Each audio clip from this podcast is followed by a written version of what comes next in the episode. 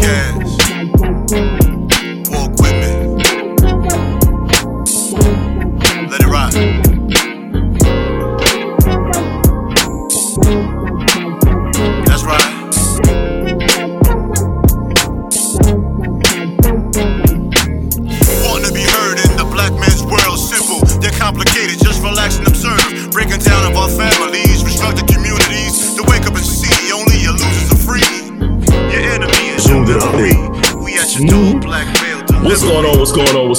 Boy Your Tall enemy Sean. is your Yes, is who I am. We at your door, Straight black down, male who I am. And you now tuned into episode 108 of the Black Male Podcast.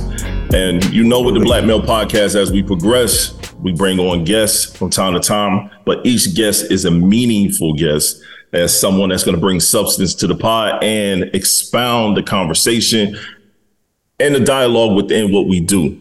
All right, guys, and today makes no, nothing different. We have Dr. Shan, um, Shanessa Fenner. There, I would mess it up already. but Dr. Shanessa Fenner, thank you for joining the Black Male Pod. How are you doing today?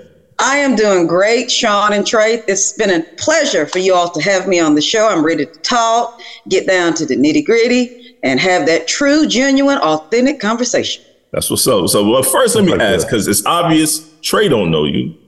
I don't know you. How did you hear about us?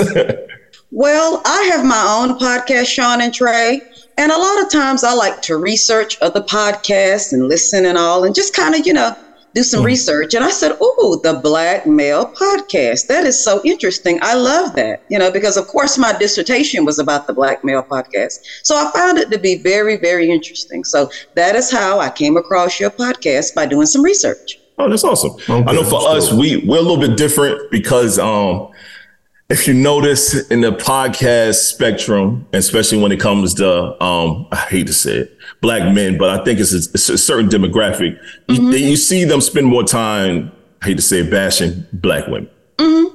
And that's not what we do. You know what I mean? I'm I'm a married man, I've been with my wife for 14 years, um, been married for 10 years.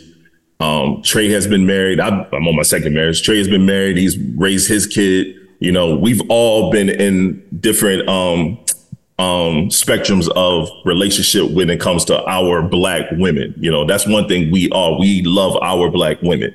You know, so we don't we don't do the bashing thing, but we do have those tough conversations. Like my guy Trey like to say, we make the what Trey? The uncomfortable conversations comfortable. Yes, that's what we do. So know, yeah. sometimes we Most go in that spectrum where, you know, from what we've experienced in relationship, 'cause that's what we base it on.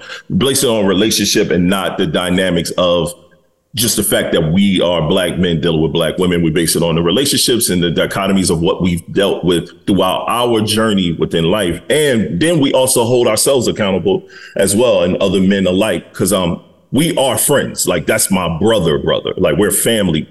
So our circle is a half moon and we have a tight knit set of people that all we all hold each other accountable and when we listen to people say all black men are going to different routes and not with black women every man we know is with a black woman that's all I know. That's all I've seen my whole life for the most part. you know what I mean? So we, it, it'd be weird when we see other podcasts because we talk about those other podcasts uh, from time to time on the off and, and be like, man, they're not making any sense. And sometimes we use their topics and we expound on it or break, break that stuff down, you know? So that's, that's us. Right or wrong, Trey? Well, to keep it short, a lot of podcasts are like ambulance chasers. You know, they they chase, you know, whatever's popular out there. You know what I'm saying? And they expound on things that are shock value. And we don't do that. So we're taking a long road podcast wise Right. as far as trying to deliver quality content and sensible dialogue. And we don't bash the women and just glorify men. You know, we hold ourselves accountable. We've had episodes where we both spoke about our own mistakes and things Yes. we've learned from because we're both fathers. Yep. You know, he's married now. I had a failed marriage and hopefully be married again, you know, as, as time goes on because I've grown as a person. I know things I've made mistakes in, things I could have done differently. We speak on our own parents, the things Yeah. that we learn from where they made mistakes at, and also things we build from that they've done well. Right. So that's where we're at, man. And for, for us to have him as a guest, You know, we take what you do seriously. We take you as an individual seriously, and we want to grow together as people. Right. Because for every conversation you have from a person, you should take something positive from that to be able to move on from. If you can't take something positive from your dialogue, why did that dialogue even occur? That's a fact. So Well, just give every. Trey, I like Mm-hmm. to say to both of you all, thank you for loving black women because there are times that we feel like, you know, our black men may not love us. And, you know, it is very disheartening because, of Right. course, you know, you all have black mothers. You know, your Mhm. mother was your first love, which is a black mother, and I look like your black mother. So it feels good for you all to say that. And just know, brothers, we as black women, we need to hear that sometimes, okay? Right. Well, I'm, I'm, I'm, gonna say, say this after you say, being that you said that. I think the biggest thing is the ones that are doing things the right way, if you want to say, use those words be sure, are silent. And the problem with being silent, it makes it seem like you agree with the nonsense that's present. You know, that's what gives platforms power that try to come and, and do things the correct way and try to communicate things to where we can grow. A lot of times we're silent too often. And we all have a voice. And even even with women that really do support black men. Because them seem to be the ones that always have a voice, and that voice always seems to have like we like to read comments. We're comment creeps. Like we'll look at the comments, and the comments sometimes be so disappointing. Like you'll see hundreds and hundreds of comments just going in, but we we seem to be the minority as far as vocally. But you know, a lot of people feel the same way we feel. A lot of people feel the same way we feel. You want to hear that positivity. You want to uplift each other. You want to see each other grow and succeed. You know, like I tell, I tell Sean all the time when, when I go out in public, this is off top, but kind of on. I kind of get a kick out of watching our black people just be happy. Like see couples walking, see mothers with their children, see mothers and fathers with their children. I'll sit there and watch that, and it's, it's, it's a it's a powerful experience just seeing that because that's not what's popular with these social media platforms that people see every day. But we all out here, we just all need to get together and keep building each other, keep uplifting each other. Amen. That's a- amen. that's a fact. Let's grow. Amen. That's a fact. Facts. Facts, Trey.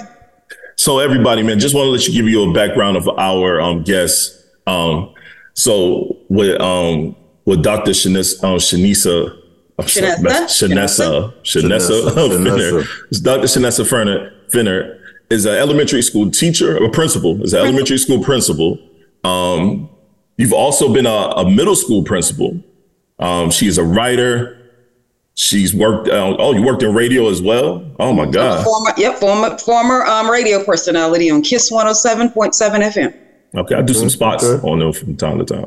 That's what's up. Um, I mean, you have a ton, a ton of accolades, as I can see it from your bio, which is which is super, super dope. But what made you want to be a a school principal, especially elementary school?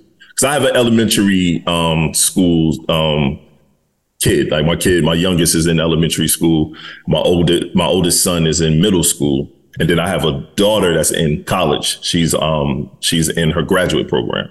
So I have in many different spectrums when it comes to um kids in in school. What made you want to be a principal? Like what what brought you that? Well, Sean and Trey, first and foremost, I was an elementary teacher. I taught Okay. first and second grade, and educators run in my family. So education has always been in my blood, always been the conversation and all with the family. Mhm. And when I became a teacher, I taught for six years. And one day, my assistant principal at the time walked up to me and she said, Shanessa, there is a North Carolina Principal Fellows program, and I think you'd make a great candidate. I said, okay. Hmm. So she gave me the information. I did my research. I applied for the program. Of course, you also apply for the university, which was Fayetteville State University at the time. And of course, I was accepted into the North Carolina Principal Fellows program as well as Fayetteville State University. And I began the program. Of course, that last year, you do a one year internship. I also did the one year internship. I graduated and became an assistant principal. I was an assistant principal for four years at a middle school. Mm. And then I became a principal, and I've been an elementary principal as well as a middle school principal. And it's just been an awesome and very informative and enlightening journey for me. I can imagine. And my daughter goes to Fayetteville State, so Mm-hmm. definitely understand that. Bronco, Broncos in the Yeah. house. Yeah, she is definitely a Bronco. So, um, look, a lot been going on in the world when it comes to schools. Um, we're in North Carolina, so it might not have gotten to us as much as it is in Florida and Texas and different places like that. Um, not to go on the political standpoint, but how is that affecting you guys when it comes to you being as a principal? How is that affecting you guys? Well, it's putting me on alert, Sean and Trey. Um, of course, we don't have that intensity that they have and everything, but it makes me wonder and think, oh my God, are we going to be next? You know, I know that there have been talks about book bans. There are parents in Cumberland County, you know, that have problems with certain books and all. Now, here's my thing. You know, history is something that you know, we can't make up. I know sometimes people want to water it down because they're the bad guys, you know. So let's talk right. a little bit about slavery, Sean and Trey. Okay. Mm-hmm. A lot of times, you know, they don't want those those books in the school because they don't want anybody to know, you know, how particular or how a certain ethnic group was and how we were treated as black. So of right. course they don't want that, you know, shown and all. But it is what it is. You know, I don't understand why everything should be swept under the carpet history to me has a way of repeating itself. We need to know it. We need to educate our young black males and females about it so that it won't be repeated. That's something that they need to know. Also, so at the same time, I'm excuse me interrupt. Also, at the same time, a lot of those people that's in those history books are still alive. We mm-hmm. see them every single day. Mm-hmm. A lot of them are these kids that's in these schools, great grandmother and father, or grandmother and father. Mm-hmm. So that's that's like another aspect of it when they want to sweep it under the rug because if you open up a book, you see Papa. I mean, what what happened just now with um with the um Cowboys? Their owner, he was mm-hmm. in a photo that's in tons of books that everyone has seen a thousand times. He's mm-hmm. sitting right there, mm-hmm. wide open for everyone to see. Mm-hmm. Now, I don't know if you all did a little research on me, but I interviewed on my TV show Congressman John Lewis. Okay. And he and I had an awesome, awesome discussion about the black male. I asked him, I said, why do white people, why do they hate us so much? You know, so we had a very informative conversation. And whoever's listening, just go on and go on Google and type in Dr. Shanessa Fenner, Congressman John Lewis, and you'll see our 30 minute conversation where we had real talk. But back to the question at hand, Sean and Trey. Um, when it comes to those kinds of things that's going on, I hope and pray it does not move to North Carolina. But hey, we, we can deal with it. I'm the kind of person I can monitor and adjust. But of course, I have my opinions on these various topics and things of that nature. My, my, my question on that topic, um, like last week I brought it up and I thought I might have forgot it, but when something of, uh, let's say a ban on books in libraries comes to play and you being a principal, what say so do you have in that? Or do you even have a say so in that? Do they just drop it down on you? You just have to follow it or how, how does the process go? Well, see, I haven't had that problem yet or that issue, Trey. But to me, I'm thinking that the Cumberland County Board of Education, who's in charge, they would make those decisions. So, so it's per those, county, per county. Well, I, am thinking that in my county, that's what would happen. We haven't okay, had that situation okay. yet, but just know that the superintendent and our Cumberland County Schools Board of Education, they would make the final decisions. So I don't feel like they would give me that autonomy to do it at the school level. Okay. So they make that decision, then you you basically have to work with what's supposed I would have to follow, or like I say, I would have to okay. monitor and adjust. Okay. Yes. Yeah. Yeah, kind of figured out with, with, with, so many things um, changed, especially with books and um, so much information within these books that may not they may not feel deemed to be um, something for kids. Yeah, they're gonna they definitely gonna take it straight to the school board. So let me ask a question.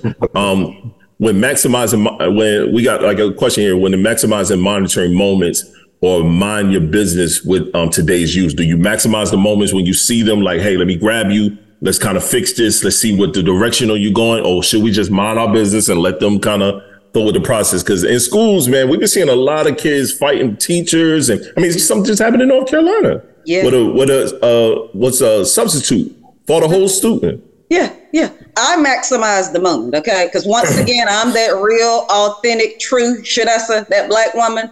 And mm. anytime anything happens at my school, I maximize the moment. Uh, my assistant principal and I, she's also a black female. We pull the kids in, we have conversations with them. The social worker, I have two counselors. I maximize the moment. Whatever needs to be said, Sean and Trey, it's going to be said out of Shanessa's mouth, okay?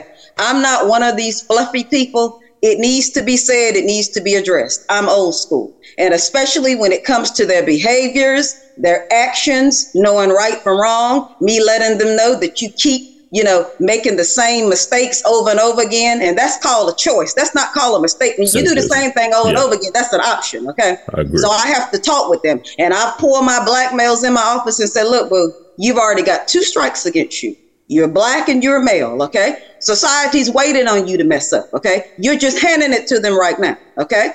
There are three adjectives I use for my babies all the time. You're smart, you're talented and you're able bodied, okay? You're not going to fit that stereotype, okay? If I have something to do with it, you're not going to fit that stereotype. If I need to call the SRO in who's a black male, we sit down and have a conversation with them, okay? we going to make this thing right, okay? I don't want you to have to deal with law enforcement out there in the real world right. because you could you look at TV and you see how things might not turn out well for you, okay? That's. So, oh yeah. So I just those are the kinds of conversations I have with my babies. I'm going to keep it real.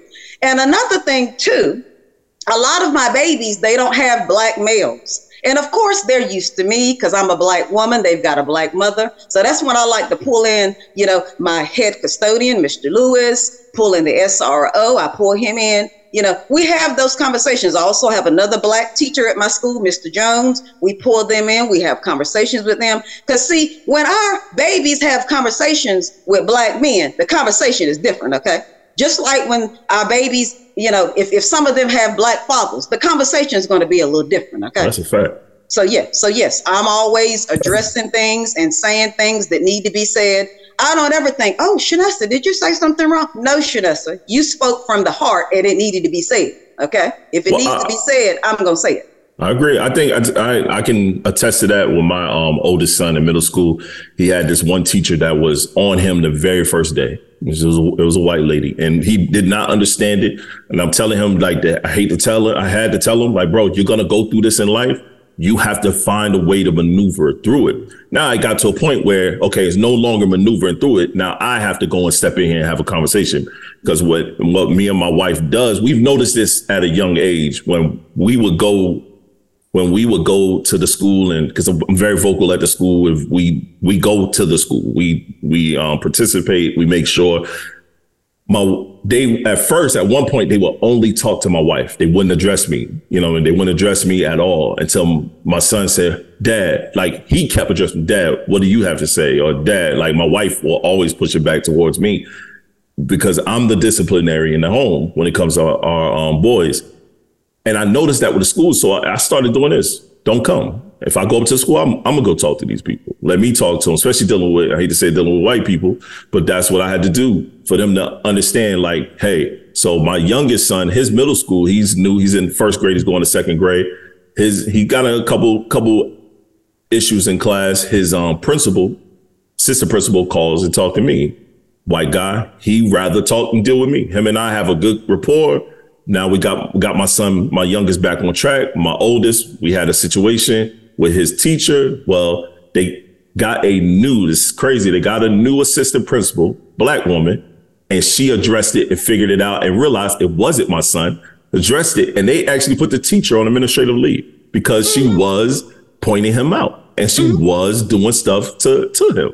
Mm-hmm. but it took it it took them to have another principal another assistant principal that came in after they cleaned house, and it's a good school, but they clean house. It's in Clayton. They clean house, and you got to realize Clayton was what it was at one point, kind of mm-hmm. sort of still is. It's Johnston County. It's racist as hell out here sometimes. Mm-hmm. so it depends on where you at. Mm-hmm. But yeah, so I definitely can see how the school, um, you being a principal, and how that works. Um, and then just maximizing that moment and grabbing the kids. But at the same time, some of these kids are rude as hell. I can't be, I can't work in the school system. Like I know I can't. It's sad. They probably need more of us, more men in there. We do. We do. And we both, both of us have degrees. Both of us have our, our masters. But at the same time, I can't, I can't do it because I see these kids how rude they are, and I'm like, bro, I will beat your parent up for how rude you are to me.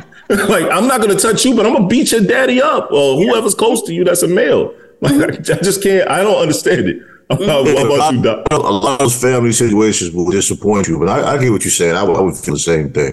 But um, question I have for you teachers is, is: Is it mandatory additional training as these teachers have to have when they become teachers? In your school or around the counties. I always wondered about that. Is there any kind of sensitive training they go through, any kind of mental health awareness that they have to go through training, conflict resolutions and things of that nature? Because a lot of these teachers aren't prepared for the things. And some of the things that they will face, I don't even know if there's a way to. Mm-hmm. I think some people just have it in them in these situations. And as he's saying, it's definitely rough. And these teachers just come out of school with degrees, and I'm just assuming there's no other kind of sensitive training that is in there. So is there something of that nature mandated, some seminars? I know there's seminars out there, but are they mandated to these, you know, support functions? Yes, and that is a great question, Trey. Yes, our teachers go through all kinds of training, SEL training, social emotional training, um, training to let them be more aware of the African American child who lives in poverty, how to deal with them. And me as a black woman, I also have those crucial conversations, Trey and Sean, about it. Sometimes teachers don't realize that they have certain ways and certain microaggressions towards students. Okay you have to kind of, you know, kind of sit back in the cut and kind of watch and observe and say, hmm, okay, I see this is happening. This is a repetition. Let me pull this teacher in and have a conversation with her. Okay. I see she sends a lot of little black males to the office. I was like, okay, so I'm going to talk with her, see what's going on. What is she doing? Does she have a relationship with the parents? You know, so you got to kind of ask those questions that's going to make people feel uncomfortable. And as I indicated earlier, I don't have a problem asking them. Okay because I am in charge of the school and I have to do what I have to do. You know, but yes, they do get the training. They do have principals like me who's going to ask those questions to see what's going on. You know, we do have workshops and we do have those conversations yeah. about mental health and doing those little mental health checks, not only with the babies prior to school, but with my teachers as well. Now, speaking of mental health, I have been very concerned about the mental health of my teachers. My teachers have been through a lot, Sean and Trey these last few years, especially during the pandemic, you know, okay. some have come to me and said, look, Dr. Fenner, I need some help. Dr. Fenner, hey, I've been to the doctor and got my Xanax prescription up a couple times, Dr. Fenner, okay? Because that's how real and authentic I am with my teachers. They know they can come talk to me about any and everything. Right. So when you talk about mental health, yes, I've been very concerned and still concerned about the mental health, not only of my babies, but of my as of my teachers as well. I mean, I can understand that because a lot of I, I think you know what the thing I think we missing um, now is not not only black men being a part of the kids and being you know being more interactive, but the family structure period being more interactive with school. My mom was very active in school. Like she went to she didn't go to a lot of PTA meetings, but she came up to the school just to check. They was they were able to call and talk. Then she and you know sad to say she raised three black men.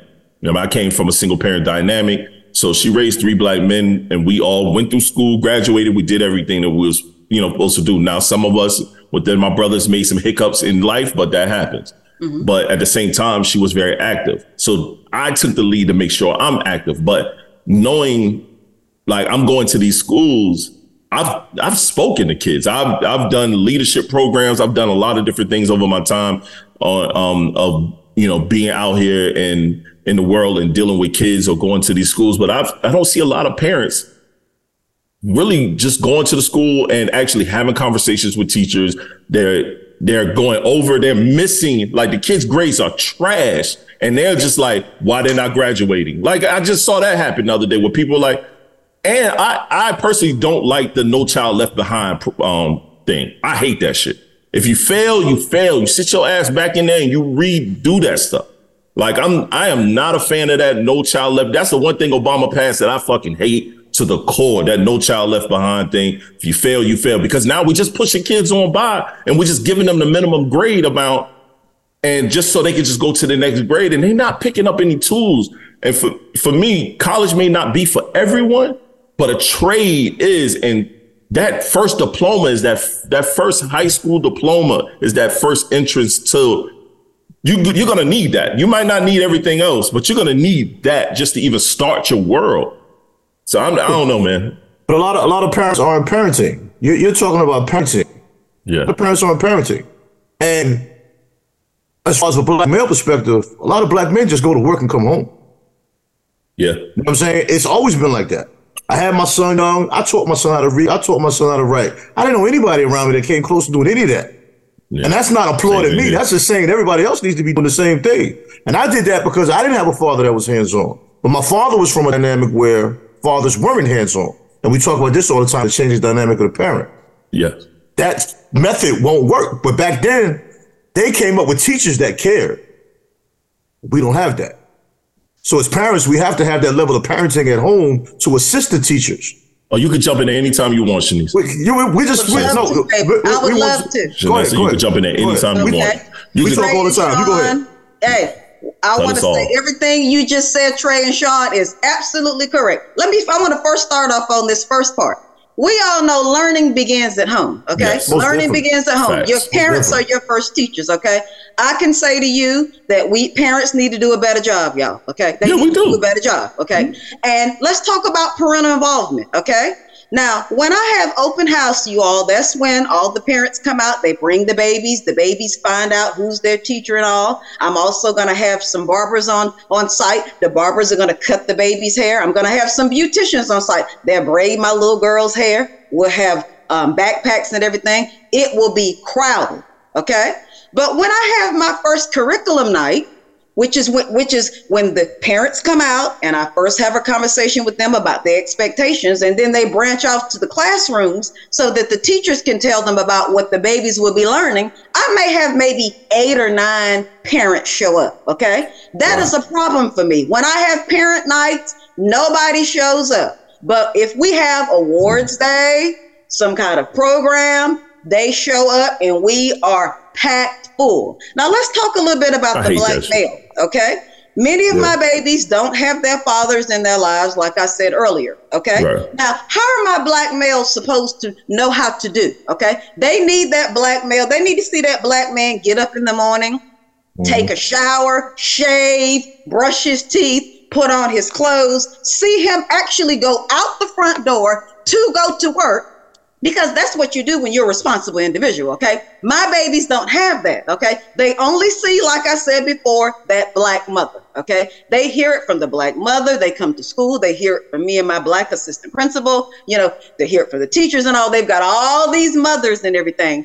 We need the black male in the family. Now, we all know when you, you know, dismantle a family, when you get rid of the head, okay? The Yeah. head is the Mhm. black male. When you get rid of the head, you know, Farrakhan talks about it all the time. That's why Yes, I love when he talks about the black male. I love does. going online and listening to him talk about the black male, you know. Yeah. And, and, and it is, we, we need the, the black family, you all, needs to get back together, okay? But- Our black babies need Mhm. their black fathers. I totally agree. Now, this is what Trey says all the time. We fell for the we fell for the the the trick. We fell for it. We let welfare, we let all these systems come in place to remove us. And I hate to say it, they employ black women. I don't hate to say it, me keep it real. They employ black women mm-hmm. to say fuck black men. Mm-hmm. And a lot of times we are pushed out by our own. So that starts there.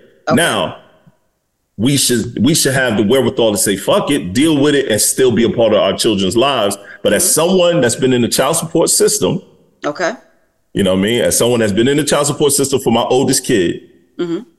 they do not they do not employ you to do shit, but mm-hmm. pay this money. You can't get no help if you if you don't have money. If you don't have a lot of money to go pay for a lawyer, you can go get a lawyer for free almost.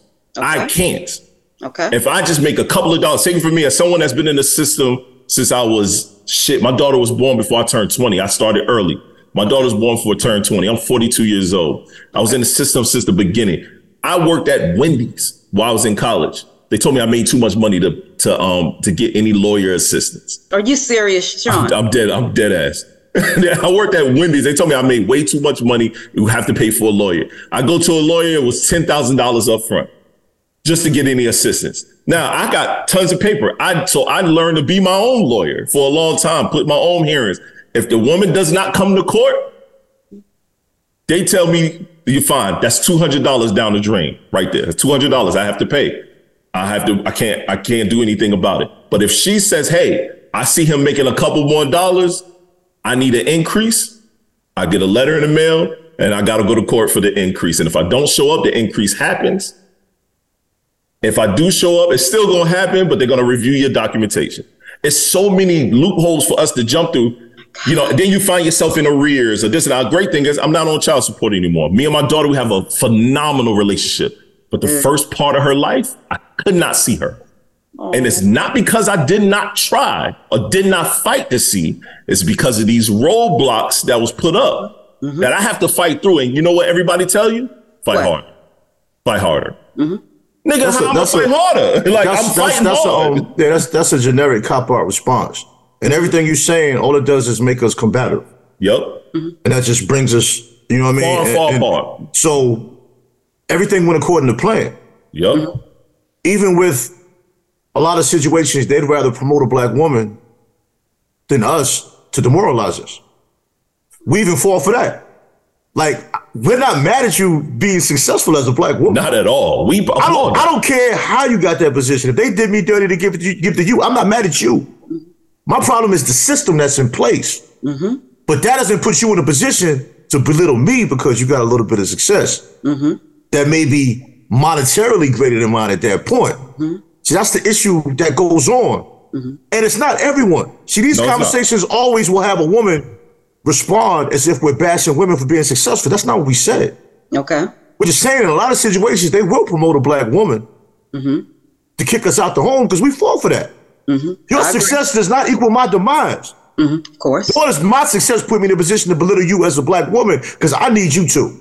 Mhm, I know that's right. Let's let's stop the bullshit. I need you to. Mm-hmm. And we've and I we've mean, dealt so- with all type of women. We've dealt with women that have money. We dealt with women that don't have money. Let's keep it a buck. A lot of us guys that's doing well. Mm-hmm. A lot of time the female ain't really doing much. Nine mm-hmm. times out of ten, she's probably staying with the moms or something like that. Or It that's It us that's doing well. Now me, I don't care. Like my wife, she was doing cool when she came and we figure out our dynamic, and she got with me. She started doing better. I promote my wife to the fullest all the time. I'm always promoting and bigging up my wife. I'm always every every success I celebrate because I know she celebrates mine. And the same thing happened now. Is my second marriage. My ex-wife was the same thing, but she didn't receive it the same because she was so used to, and her dad is in her life, but her dad was not the best, even though he was in her life. So mm-hmm. when it came to me, it was like, it got to be a motive. Why are you so good? Mm-hmm. Like, what are you, you got to be doing something that you ain't supposed to be doing. Why are you so good? And it's like, all right, G, I'm tired of this shit. you know, like that's enough is enough. Uh, if you can't take me as as being decent, as a decent human being, because I'm in this dynamic now, you know, yes, we have our no shit moments. You know what I mm-hmm. mean? I'm I was young. We you know, I lived. you know, I've, I've Yeah, been we- we around don't the know- world. I lived. We don't know what we're doing in relationships. We don't even know how to really be good friends. Like we learned that. Like like me and this guy, we just kind of became brothers overnight because we got older and we learned things along the way. But up until that point, we both laugh at our surroundings, mm-hmm. Yep. male and female. We just most of it is medicinal. You know what I mean? I use that word with relationships a lot of times. A lot of times we're looking for a fix. We're looking Yeah. for a quick remedy. Mm-hmm. You know what I mean? So you have a lot of children that have parents that whole lifestyles are medicinal. And within none of those medicinal properties are the children even there as far as being a part of something that's necessary. You know what I'm saying? Like, I don't knock parents having fun. Hey, have your fun. Your life isn't over when you have children. But those children are a responsibility that should be taken care of first before That's you right. have those moments. That's right. And they didn't ask to be here, Sean and Trey. They did Now not. give They didn't have to be here, but they something coming that- to, but they're gonna come to your school looking in your face like mm-hmm. you're supposed to solve their problem immediately. Yes, And yes. the parents are mad at you if you can't solve it. Exactly, exactly. And I can say to you all, I love the black man. You know, any black man that I've dated, I've always supported him. I did not belittle him. As a matter of fact, one of my exes, I got him to go back to school and obtain a degree as well. Okay.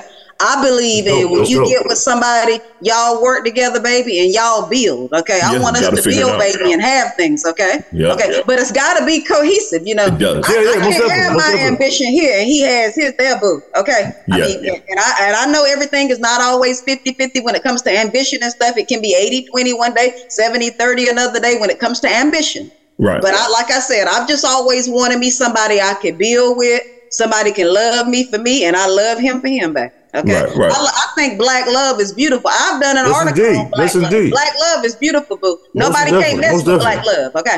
Uh-uh. I, th- I think also, I think what Trey said at the beginning of the pod, the social media stuff mm-hmm. has jaded us to a point where we think we think we don't like each other. It's so much things out there where it says men don't like black women, or or now men are starting to say black women don't like us, and this is why But we need why? to. Why, do Sean? it. Why? Why? Why? That's what's that's what's promoted to the masses. We we fell for that too. We, we, we falling for the trick again. We, we got fall for we fall for everything. So if, if if we had a podcast and we came out and we talked about women and called them all hoes and bitches, mm-hmm. and we did the panda panda bearisms, our numbers would explode. We'd be The numbers successful. Would explode. Yeah. You know what I mean? Because that's that's what's happening. or or if we do what a lot of these Derrick Jaxn type guys do, the black woman is this. You fellas got to make sure you pay every single bill and every everything cater to her nails and do all this stuff. If we did that when we know, as it was proven, this nigga wasn't doing it. like if we did all of that, we will also be successful. It's it's it's a weird dichotomy right now where, like Trey said earlier, the guys and the, the women and the men that are unionized and doing everything that they do, they're not on social media. They're not paying attention to these podcasts. They're not on that, so you don't see it. All we see is the brothers and sisters that's busy fighting, and it's starting to get younger and younger. You know, God rest his soul, but um, Samuel, um, Kevin Samuel, he opened up the Pandora's box of shenanigans. He did. He did. And some of the things he was saying was on point. But that's not what part became is- popular. He didn't Right. popular Those, those wasn't popular. As soon Yeah, as he switched popular. his narrative, mm-hmm. Yeah. as soon as he switched his narrative, that's when he got rich. The first joke he made, down on a woman calling her fat, this, that, or whatever. Next thing you know, he's viral. Mm-hmm. Yup. And everybody forgot all the good things. Because I was following bro when he was talking about suits and how to dress different colognes. I was getting my cologne ideas from him. Then all of a sudden his narrative changed. And I was like, what the fuck is going on? What, what are we doing now? because it, it, it generates revenue. You know, it's, it's been a way of survival. Like my father's a retired pastor. He became a pastor in his forties, and you know he taught a lot of pastors. He got his PhD, and he was really heavy into that. And being a minister also just became a hustle. It's a way to generate revenue. You have a lot of people that are struggling; they can't survive, so they see a chance to do something, and they just jump into it, and then it becomes popular, and people follow it. Yeah, That's never gonna change. not- the church That's system is not what it used to be. Well, it, it's it's it's really no different from social media. If they see a, people see a way to generate revenue, they hop on it. But that doesn't take away from being solid individuals, and especially where you're at with these young youth. We got to get these youth together because it's hard. It's hard to convert them adult. We got to get these children right. Some of these adults are gonna be what they're gonna be. I want to ask y'all something, okay? I know mm-hmm. y'all have heard this before that women raise their daughters and love their sons, okay? So can you kind of talk with me about that? How, what's your perception on that? You know, because you know they talk about A lot of these dudes are pussy. Excuse my French. A lot of these dudes are soft. But I will say, as someone that was raised by a, a single black woman, okay, my mom is my mom was the the outlier. My mother was more of a man than she was of a woman. And then what she could not teach us, she had older brothers that stepped in and said something. You know what I'm saying? The ones that we did respect, you know, my uncles and stuff like that. They they stepped in and said something. My dad, dad was a drug dealer, man. Typical. I'm from Detroit, Michigan. My dad was- okay. was an ex drug dealer. He was just in this world. My mother fell in love with a hard head, knucklehead. You know what I'm saying? But Okay. they were married for years and had three kids. You know, he was in the he was in the armed services. He was in the armed services. He came home and when he was in Vietnam, came home, went straight to if you ever been to Detroit, that's just what it was at that time. Um, especially to make money. Like everything you've seen on TV, that's kind of what it was at that time. But Okay. I say a lot of like, case in point, my wife. I tell my wife all the time, I need her to be a little bit tougher on my boys because, but she's, it's easy to not be tough because I'm here. okay, They know, boom, dad is, hey, tighten up, respect your mother, certain different things. Like they know I preach certain different things. We do certain meditation, but I tell her, what if I'm gone? What if something happens to me? God forbid something happens to me. You are too relaxed on these boys. You're mm-hmm. too soft on them. You y'all coddle them and hold them, and and that's good. We need hugs. We need kisses, but you also need a punch in the arm and someone to, to direct you. When it comes to women, a lot of the mothers are jealous of their own daughters, so they see their youth. Well, they're jealous they- of their own and they daughters, and daughter. they they're in relationships with their sons. There we go. That son is not the man. That son. That son is not the man in your household. My I I say mean, this, my that, that son is not your boyfriend. my ex-wife used to dress her son up like the like the niggas she dated up until I came into the picture. when I All came that. into the picture, All I made him be a kid. like, no, he's a kid. He doesn't wear these clothing. This is this is what a grown. This is what I wear. We're not gonna dress him like me. Now, I'm not saying that he don't need to be fashionable, but he don't. And I was in her. I was in his life until shit. Till little bro was about my son's age. Now, you know, my 12 year old son's age. So it was like, yo, and that was from five to 12. I was in his life from five to 12. His daddy was there, but his daddy was a just a jealous dude that was mad that he can't control her anymore. Cause I'm here. I'm in the picture. But that's what y'all do. A lot of black women, I hate to say it, and I know a bunch of black women who dress their kids up like the niggas they date. Wow. That's it. And they treat him, he's the king. He's my king. He's he's not your damn king, he's your child. Mm-hmm. Don't give him that title. He's he must grow to be a man. We can't, we give to we give these kids titles. And like Trey said, they- a lot of them are dating their sons. But they're filling a void. You you never see a, a a woman that's in healthy relationships do that. No. You know what I mean? Or a woman that champions healthy relationships. Because sometimes they don't work, but you champion healthy relationships. That's what you build upon. You don't see it there. You know what I mean? And and the problem is the child becomes 18, the child gets into the workforce, or maybe doesn't even make it that far because they make bad decisions out here. Mm-hmm. You know, they they love they they think they're grown. They're like 16 years old. And there's nothing wrong with being a child. There's nothing wrong with being a young adult. No. You're learning. You know, you're building. You need those times to become a man. They're just pushed into manhood in theory. Because this woman is telling him he's the man of the house now and he's just that or whatever. You're not a man of shit. You're still that's, a un- child. that's unjust pressure. If you ever been the, the man of a home and you gotta, your mind thinks, I gotta bring in the money to supply for this home. I gotta make sure everything stays afloat. I gotta make sure this. And you tell a 16 year old that, and that's the first thing he thinks in his mind. He can't even work a real job at 16, really. Of not nothing of any substance. And sometimes even younger than that, just being a part of adult conversations. mm-hmm. And then these children go to school, they think they men already. They don't even have the basic fundamentals to move to the next level because they have a mother that basically told them they're okay already. You're fine. I'm gonna keep it a buck. I've been a I've been an adult since I was young. How young, Sean? How young, Sean? How young? probably about 12. and that's because single mother, she worked all the time. I raised my two my two brothers.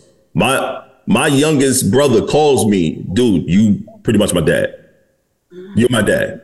They come to me for those type of conversations. When they down and out, they need a couple dollars or something happen, they call me. That's who they talk to.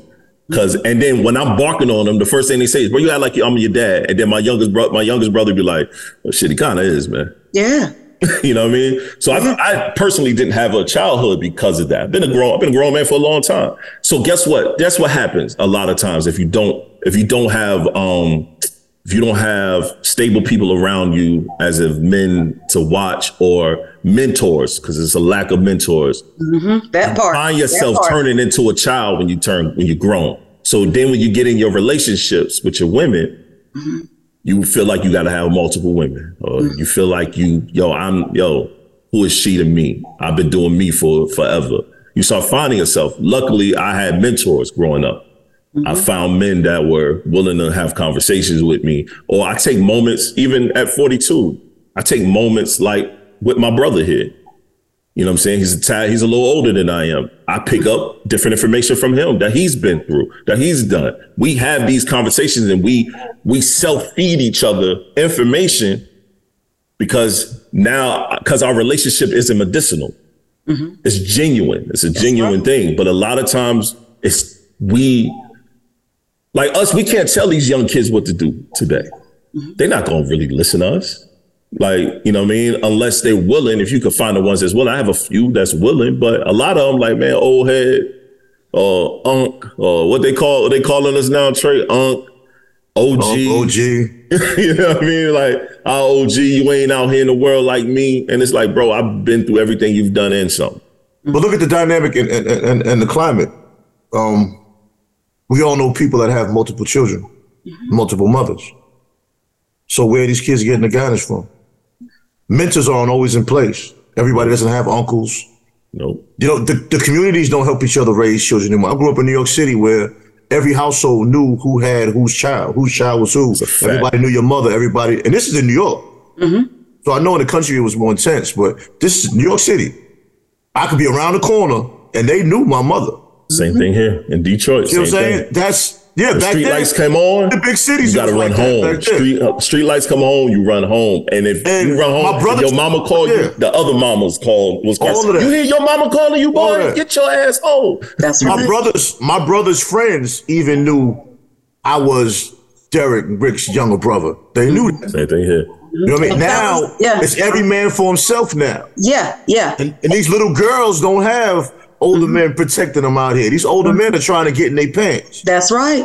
And fellas, that was called That's the village sad. concept. I talk Most about that all the time. That was the village concept. Now, we came up with the village concept. Indeed. If I got off the school bus and I was doing something crazy, the neighbors got on me. When my mama got home, she got me. My daddy got home, he got me. That's the village concept. We don't have the village concept anymore because now you can't say anything to people. All right, there we go. Or they're going to fight you and shoot you. Okay.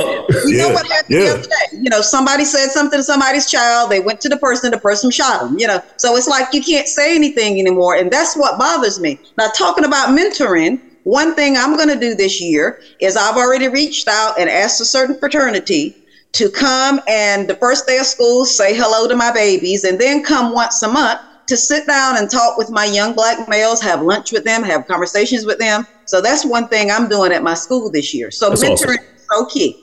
That's awesome. Yeah, that's dope. That's dope. That's, that's super dope. So your the dynamics at your school is predominantly black.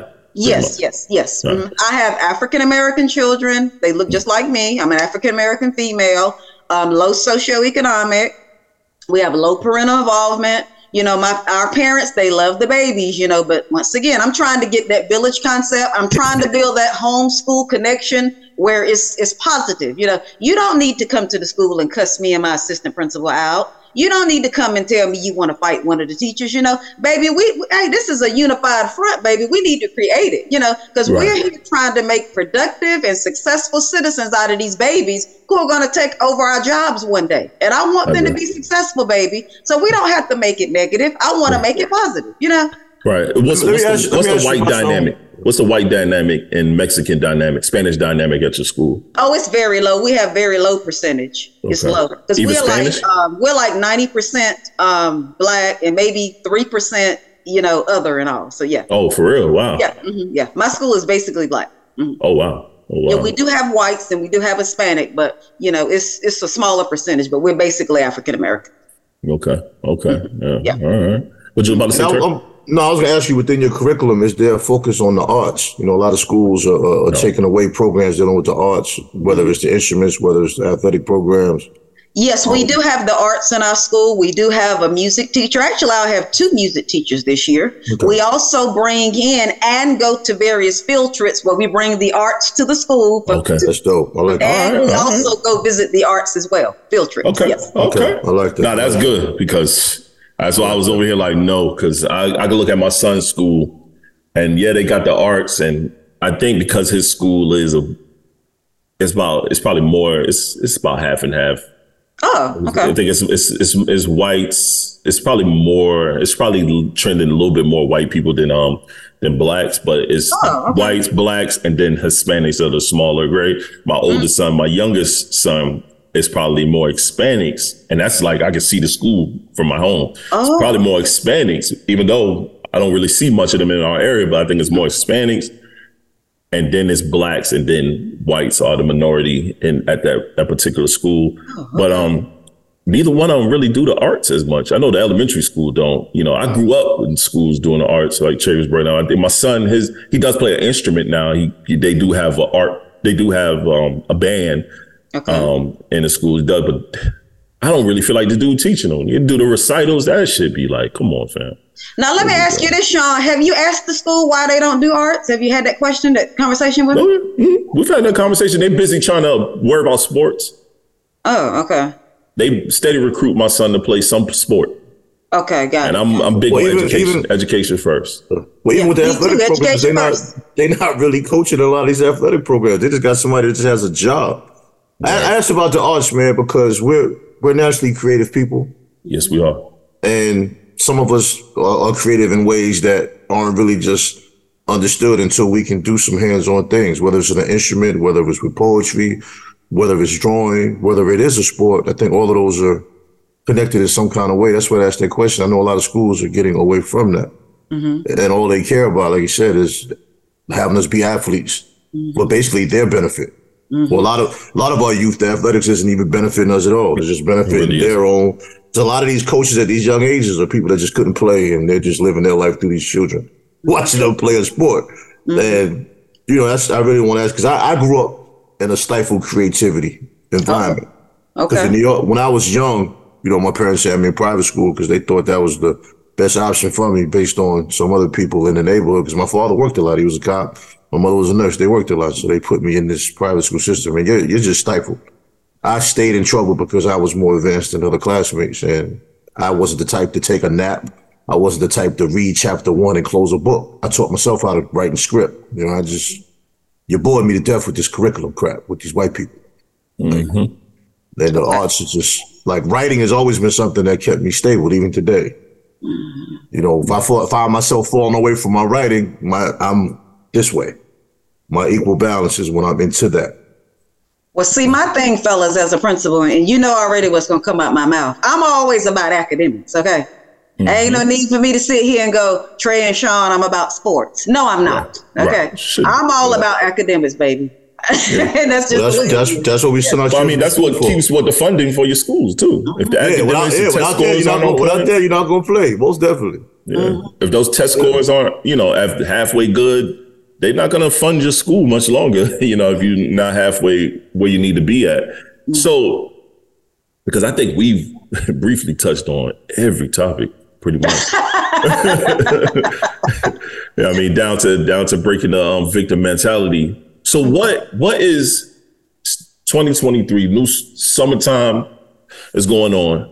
What is it? What should parents be doing right now with their children? Like for myself, next week, um, my boys, um, you know, I got them reading. So starting Monday, Yes. they got they got to read a, they got to read two chapters in a book, and then I'm making them Yes. do book reports because I can be honest. My oldest son, his his strengths, it's weird about my oldest son.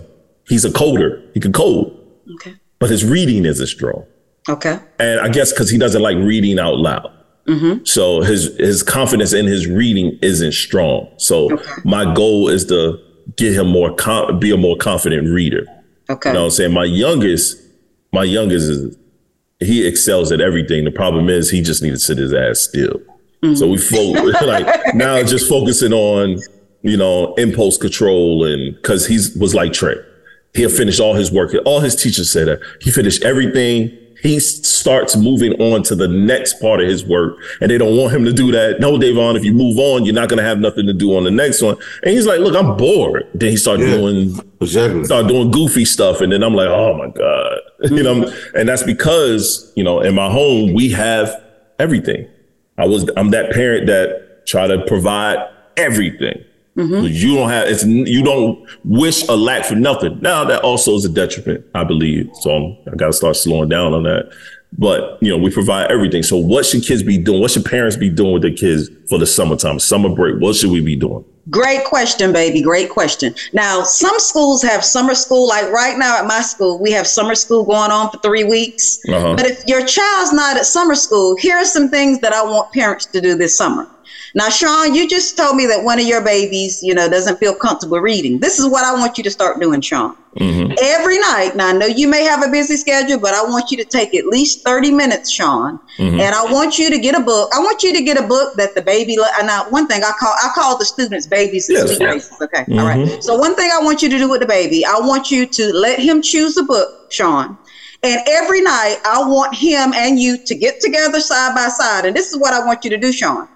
You're going to read a page. He's going to read a page. Okay. Hmm. And then after you read it, I want you to ask him some questions, Sean. Okay.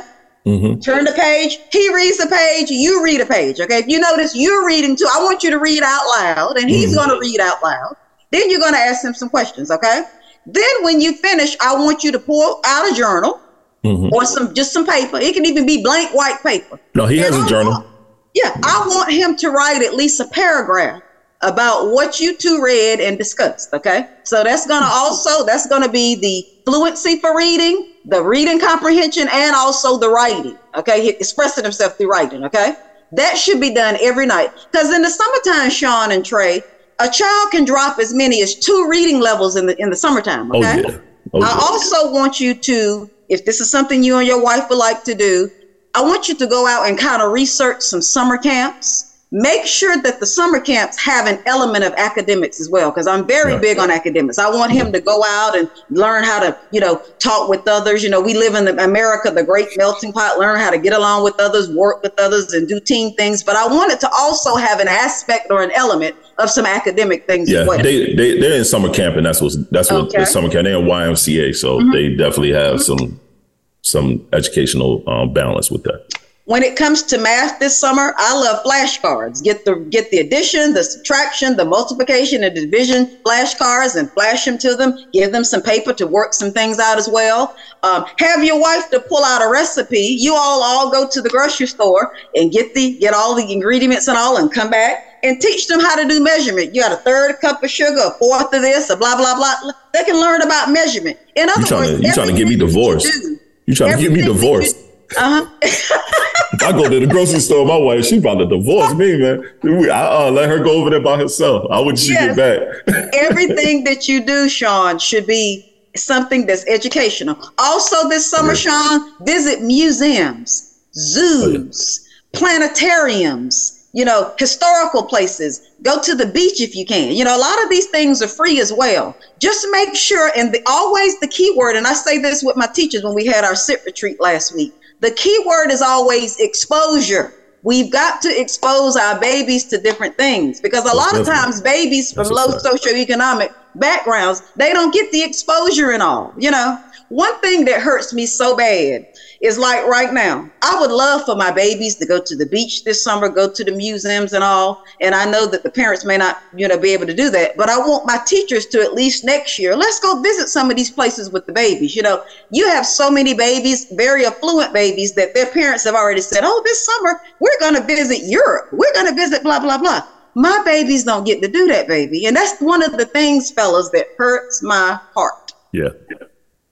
Yeah. No, no, I'm Yeah, I with you. that. I I feel fe- that. I'm with you. It's a lot of a lot of parents. I um a lot of a lot of parents they can't do it. You know what I mean? But and then we also don't look at the things that are free. Like you could go downtown Raleigh.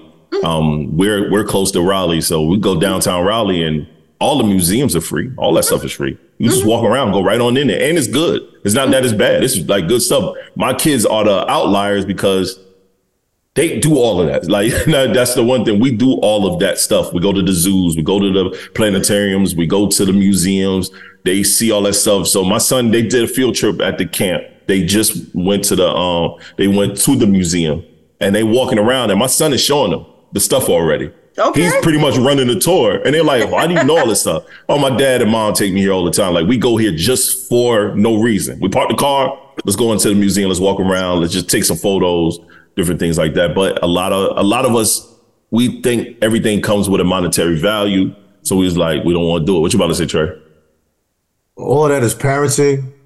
We're not focused on parenting. That whole can't afford stuff shit aggravates the fuck out of me. I know it. Aggravates the fuck out of me. We go out, we see each other with three hundred dollars sneakers on. Yo, our focus is not on the children. Let's call it for what it is. I watched my mother sew stockings together to keep from buying stockings. I mean, yeah, they took it to an extra level we not gonna take it to, but I'm just saying the thought process of I got these children, I'm gonna build them. Mm-hmm. Too many households that's not there. Free Parents will take their vacations. They having their girls' night outs. They having their weekends, and I'm not talking against that. So don't get in my comments saying that I'm acting like parents shouldn't have fun. No, I'm not. But you don't have fun at the expense of your child's development. There are some people that maybe can't afford to go to London, but maybe you can go to the beaches in Miami, or maybe you can go to Wilmington. There's a beach out there. Myrtle Beach. You can do some something. Your child should not go the whole summer and nothing. And going to visit grandma ain't no damn vacation. it really isn't. Growing up, that was my vacation. Coming to North Carolina to see granddad in his old store with those stale ass butter cookies. Hey, yo, I ain't gonna lie. My summer vacations was coming to South Carolina, and this is the woods in South Carolina. Like it ain't But nothing that was the there. dynamic That was the summer then. vacation. But we always talk about how you parroted back then. We can take pieces from it, Yep. but now it's it's a different dynamic. We have Yeah, to take responsibilities for that, hold each other accountable. Not right. contradicting what you're saying, but even when you can't afford, hey, if I can't afford that Mercedes, I could drive my Honda Accord outside and be comfortable. right. I don't want to pay that car payment. Yeah, yeah. Know what I'm Yeah. saying? So there's something we can't do. I ain't gonna lie though, I'm dropping my kids off to grandparents at the, end of the summer the last two weeks of the summer is gonna be me and the wife I'm dropping their But ass you, you've off. done other things throughout the year. Oh yeah, you know how I do. Exactly. Balance. we need balance. Yeah, I We agree. need balance. It's, it's also, also, I'm not, not even being funny, keeping it real. It's also about information. A lot of parents don't have the information on things they can't do because we don't discuss things of value. As soon as these brothers get together, they want to have a drink or they want to go chase some ass. As soon as the women get together, it's the girls' night out. You just want to talk shit about everything, but you don't want to share information. So how You can might we be- get out of that? Like, let's say, let's say with you, Doc. Mm-hmm. In your in your peer group, your friend group, how are y'all building? Let's from a woman's perspective, how are y'all building, or y'all spending time um, sipping sipping some uh, with Taylor Port and talking shit about us? Mm-hmm. Well, no, my, my friends are basically educators. Okay. Okay. So when we get together, baby, we're discussing plans and investing. You know, we, we're we're you know our conversation is like taking things to the next level. Okay. Okay. Because I'm a very I know you all don't you Sean and Trey y'all don't know me, but I'm a very ambitious person. So I don't have conversations about people and I don't trash talk people. I'm all about business and I'm all about taking things to the next level. Okay. Yeah, but as far as getting that information out there, we need to have those discussions and have forums and also write articles about. I got a couple articles out right now telling parents what they need to do with the kids this summer. Okay, so Where to find 'em that's how Let's- I let's get my information out. Yeah. Where to find them at? What's bring them Oh, up? just just Google my name, Dr. Shanessa Fenner, and all this stuff pops up. You'll see all the articles and everything. That's true. 'cause I googled you. You're Yeah. right. It does Yeah, pop but up. I'm always remember I write for 16 publications. So Mm-hmm. when you talk about disseminating information, I'm always writing about things that people don't want to talk about. I'm writing about things that I feel like parents need to know. So I'm always having those conversations and, and pushing that information out. That's dope. But even within our peer groups Mm-hmm. and even within our siblings, we have to do a better job of that. Like Yeah, of course. with with, with with Sean and I, Uh-huh. it's like when when we can have something going on. A lot of times we'll have those conversations. Okay. But I can remember in my younger days when things go on, the solution was going to the bar. Oh, okay. That's what we mm-hmm. did. Either going to the bar Or the barbershop. find The a- barbershop. Well, I mean, the barbershop, that never stops. You always have that. That's yeah, just, yeah. Mm-hmm. But you got to get a haircut eventually. Mm-hmm. but just but just within when things go on, the, the the first thing a lot of us would do, we go get a drink or we go find a female to have that medicinal moment. But after that medicinal moment, the issue was still there. And over a period of time, that issue has intensified because that virus is still there. And we never took, I'm big on root cause analysis. So we never took the root cause of that situation and touched it because we shy away from these uncomfortable, inf- un- uncomfortable conversations because the truth stings. The truth hurts a little bit It sure does. and with each other, we give each other the truth every once in a while. And it's not you did this, you did this. No, it's like, yo, bro, come on, man. You know you better than this, and Yeah. eventually laugh at it. And he gets mad at me sometimes. I don't get mad at him. He gets mad at me sometimes. Then at the end, he'll be like, yeah, bro, you're right, you're right. you're right. Yeah. But That's his that- style. I know when I'm right because he get mad. Not all the time. I mean, I'm joking. Not all the time, but we we still we still men. There's still testosterone. There's still ego here and there. I've just grown out of that ego because I'm a little bit older than him because I got tired of myself. right, That's right. right. And a lot of times as men, you have to get to a point where it's like, uh, fuck it. One thing I do know is I don't know everything. But but like he said, those those those moments are needed. You know what I mean? Like even like he said for myself, yeah, I'll get upset like, man, what are you talking about, son? I'm doing this. Then I think about it like, yeah, he kind of right. you know what I mean? Then I'd be like, bro, you right. Because we he right. That ego, that male blocker be like, nah, fam. Yeah, he don't know what he's talking about. But in reality, like, yo, I'm I'm big on accountability. We are both big on accountability. So we as as a as friends, if we can't hold each other accountable, why are we here? Why are we doing that? Mm-hmm. So that's the main thing. Like we it might be tough to hear sometimes. You know what I mean? Because I've brought up situations of even my relationship with my wife. Like I'll do something and I I'll tell him, have a conversation with him because I want to see if I'm wrong or not. Am I tripping? And he'll listen, and then I know I'm wrong because he'll smirk. he'll be quiet. he'll just smirk. I'm like, what you got to say, Trey? Man, you know you dead ass wrong. And I'm like, all right, all right, cool. You right. You know what I mean? Let me think about it. No, that woman don't do nothing. And I'm like, because yeah, you right. because gen- genuinely, genuinely, I want to see my brother do well. I want him to be good within his spirit Oh yeah. Oh more than yeah. anything. Because uh, mental health is a big thing for me. Yes, it is. and I think it's overlooked with black men. We don't we don't attack situations. Is it? You know what I'm saying? We add medicine to situations to you know use my word medicinal again. That's what we that's what we provide each other. We provide each other medicinal properties for a quick fix.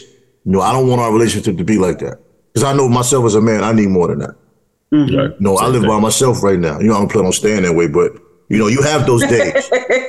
you know, you have those days where something goes wrong. Two minutes It's till I'm like- out of here. Yeah, yeah, sixty seconds, bro. yeah, I already know.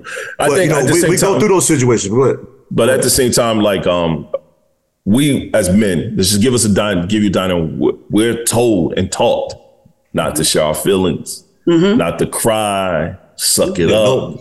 no moments of weakness ever. You know what I'm saying? And the sad part is when we deal with our women, mm-hmm. if we showing them showing emotion or show vulnerability, y'all kind of help trash on us too, or don't don't embrace us. A lot of times, a lot of us But aren't, aren't women aren't women taught that same thing? They're taught that we're not supposed to have that. So it's a yeah, whole but, but that has to I be want changed. you to be. But see, here's the thing, y'all. I want you all to show your emotions because I know your, you but have is your emotions. actions matching your words when you're dealing in your relationship? Yes, yes, yes. Because if he cries, I want to hold him. I want to say, "Baby, it's gonna be okay. I've got." But you do back," understand that makes No. you different, though, right? You know, huh? You do understand that makes you different. Well, yeah, that way. Yeah. Okay, But I'm okay. also authentic. I'm gonna be Shanessa every day, all day. You know. But I, I I like want that. him to be able to show his emotions. I, I want him to cry because I'm gonna wipe your tears and tell you, baby, it's gonna be okay. We're gonna figure out a solution and we're gonna get through this. You know. I might not cry though. I might not cry though. Yeah. But some people cry. Some people cry. You know. I mean, if it happens, it happens. But I, I'm, I'm holding. on. If I if I do cry, Mm-hmm. I've been holding that tear for a long time. Facts. Facts. I'm gonna be transparent. I'll My- show pain, but I ain't trying to do the drip. right. Aw, I- no, that's just it. Just is. I'm gonna be honest. I've been. I'm be be transparent. My wife seen me cry one time. Oh, good. One time and and I and I think she saw me break down because she just we were we was had we had our back and forth and then I kind of stepped away because I was realizing I was getting emotional about whatever the fuck it was at the time. And I walked away and then she came in the room and she saw like the tears come in my eyes and I was like oh shit. I don't never want her to see me that way. When when she saw me that way and then her reaction to it was honestly what I needed you know what I mean? And I was like, oh shit, you know what I mean? Because that doesn't happen. I ain't crying years. So it was like the first time, like, oh, wow. And then I had an incident with my son where my son, he was emotional about something and he started crying. So I let him cry. He he having that because he'd never seen me cry. So he, I gotta, I gotta stop crying. I, I said, no, cry, let it out. I'm holding him, hugging him, cry, let it out. I said, but at the same time, with this crying, let's figure out a solution Mm-hmm. to See? fix what's going on. That's what I because we got to be solution based. You can't just be emotional and not have solutions into what's going on and what made you feel this way and what did you do and what can we do to fix it. You know what I mean? It got to be what you what brought you here, mm-hmm. why you here, and then what can you and I do together to fix this moment so you don't have to feel like this often. I tell my kid all the time, I don't have a problem with you crying, but we've got to be solution based in, in that. And uh, Trey and I talked about that same identical thing. When it happened, I brought it up and he was like, yeah, that's like, we, it's nothing wrong with it, but we got to be solution based in it now. Like, what's going on? Why do you feel this way? And what did you do to, to, to do this? Now, what can we do to make sure you don't feel this way again, or at least Root not cause, happen? root cause analysis. Root cause analysis needs Right, to be baby. executed. That's right, day. baby. That's right. But I guess I guess as as men and women, man, we got to figure out more ways to have these dialogues in this conversation and um and be open. So anything um anything Trey you got to bring up, anything you want to bring to the table, we're gonna we're gonna let Doc. No, she she can close out. I'll say something when she's done. Let her All get right. Yeah. All right. So what we do, Doctor Doctor Shanessa. You got it. I got it found. Dr. Shanessa, what we do here is at the end, as we closing out, is there anything you want to bring up, anything you want to um, promote, or any Yeah. words you want to give people? What you got for us? I just want to say, you know, make sure that you know you got that great homeschool connection with the school. You know your babies are now our babies and we're going to love on them and educate them. And please make sure you have a positive positive positive relationship with the school. And sean and trey i got to say to you all i love this podcast. See i like dealing with real people real authentic people. I don't like fakeness okay I love the conversations that we had. You all were real. You showed me your authentic self, and I showed you my authentic self. Oh, yes. I love Oh, this yeah. baby. You know, you know, people can't handle real people. You do know that, right? Oh yeah. Most I definitely. just Most definitely. to, oh yeah, I just want to say to you that I enjoyed this conversation. You know, I love the way you know we all flowed and said what we had to say, and we're very transparent. So thank you for having me on your podcast. No, thank you, and um, definitely promote your pod. Tell people the name of your pod because you know we do have a lot of listeners. I got to Mm-hmm. Okay. give it to them. Yeah. Big. My podcast is called The City Insight and Dr. Shanessa Fenner. And I take once a month. You can go online and just type in Dr. Shanessa Fenner, The City Insight, and just listen. And I'm having real conversations with real people. My last guest, we talked about his um, addiction.